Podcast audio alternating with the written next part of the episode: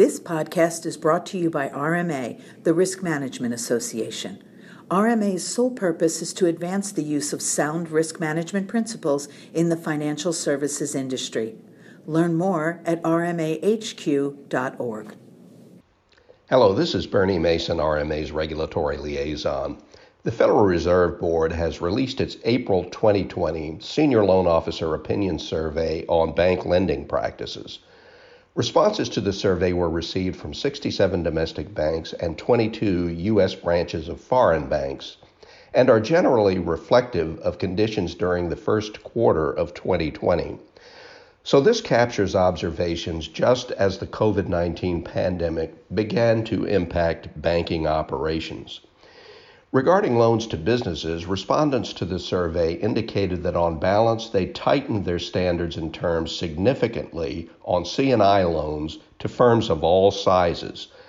Banks reported stronger demand for C&I loans from large and middle market firms, while demand from smaller firms remained unchanged. Banks said they tightened standards and reported weaker demand across all CRE loan categories during the first quarter.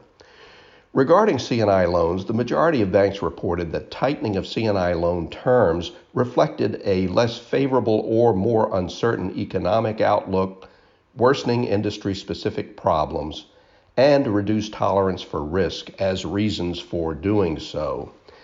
A significant share of banks also mentioned decreased liquidity in the secondary market for C&I loans and changes in accounting standards, as well as expected deterioration in capital and liquidity positions and less aggressive competition in this area as reasons for tightening loan terms.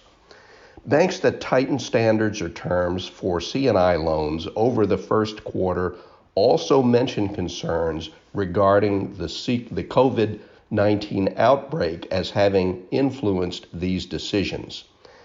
Banks mentioned that they were focusing on existing clients rather than granting loans to new clients. In particular, banks mentioned their clients' liquidity needs and actions to mitigate the effect of the crisis on their clients who are experiencing strains. Regarding demand for C&I loans over the first quarter, banks cited an increase in customers' precautionary demand for cash and liquidity, a decrease in customers' internally generated funds, and an increase in customers' accounts receivable financing as part of the need for stronger demand here. With respect to CRE, most respondents reported tightening of standards on construction and land development loans and non farm, non residential loans. Many also reported tightening of standards for multifamily residential property loans. Most respondents saw weaker demand for all three major CRE loan categories. Several banks mentioned uncertainty in the CRE market due to the effect of the COVID 19 crisis as a reason for tighter standards and weaker loan demand. With respect to CRE, banks reported widening the spreads of interest rates over the bank's cost of funds for construction and land development loans and tightened loan to value ratios and increased debt service coverage. These responses contrast with the answers to the same questions in the April 2019 survey, in which banks reported having generally eased lending policies for all CRE categories. Banks that tightened CRE credit policies over the past year cited reduced tolerance for risk and a less favorable or more uncertain outlook for CRE property prices, cap rates, vacancy rates, or fundamentals on CRE properties as reasons for doing so. Regarding residential real estate, Banks reported having experienced stronger demand over the first quarter for most categories of closed end loans, including GSE eligible and qualified mortgage jumbo loans. While demand for HELOCs remained unchanged, most banks said they had tightened standards on non GSE eligible mortgages and for HELOCs. On consumer lending, most respondents said they had tightened standards on auto loans, and a significant number of banks reported tightening standards on credit card loans and other consumer loans. Banks reported tightening terms on credit card loans, including credit limits, minimum credit score requirements, and the extent to which loans are granted to customers who don't meet credit scoring thresholds. Significant numbers of respondents experienced weaker demand for credit card and auto loans and other consumer loans. Several banks indicated that the weakening in loan demand for auto loans was largely driven by lower demand following the COVID 19 outbreak. Adding further color to this deteriorating credit outlook, the Consumer Financial Protection Bureau has issued a report examining the effects of the COVID 19 pandemic that reveals consumer credit applications declined substantially in March 2020.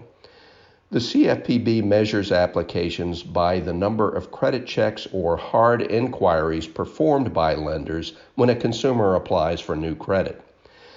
The report found that between the first and last week of March 2020, auto loan inquiries dropped by 52%, new mortgage inquiries dropped by 27%, and revolving credit card inquiries declined by 40% compared to the usual patterns seen in data for earlier years. The report showed that these drops were significantly more pronounced for customers with higher credit scores. The report also disclosed a significant geographic variation in the decline for inquiries, with states in the South and mountain regions experiencing smaller drops and the Northeast and California experiencing the largest drops.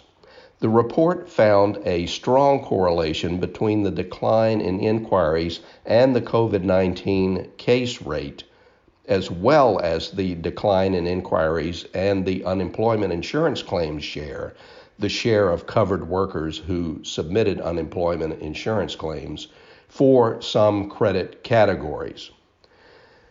The Federal Reserve Board's Senior Loan Officer Survey can be found on the Federal Reserve website, and the Consumer Credit Report can be found on the CFPB website. Thank you very much for listening. Thank you for listening to our podcasts.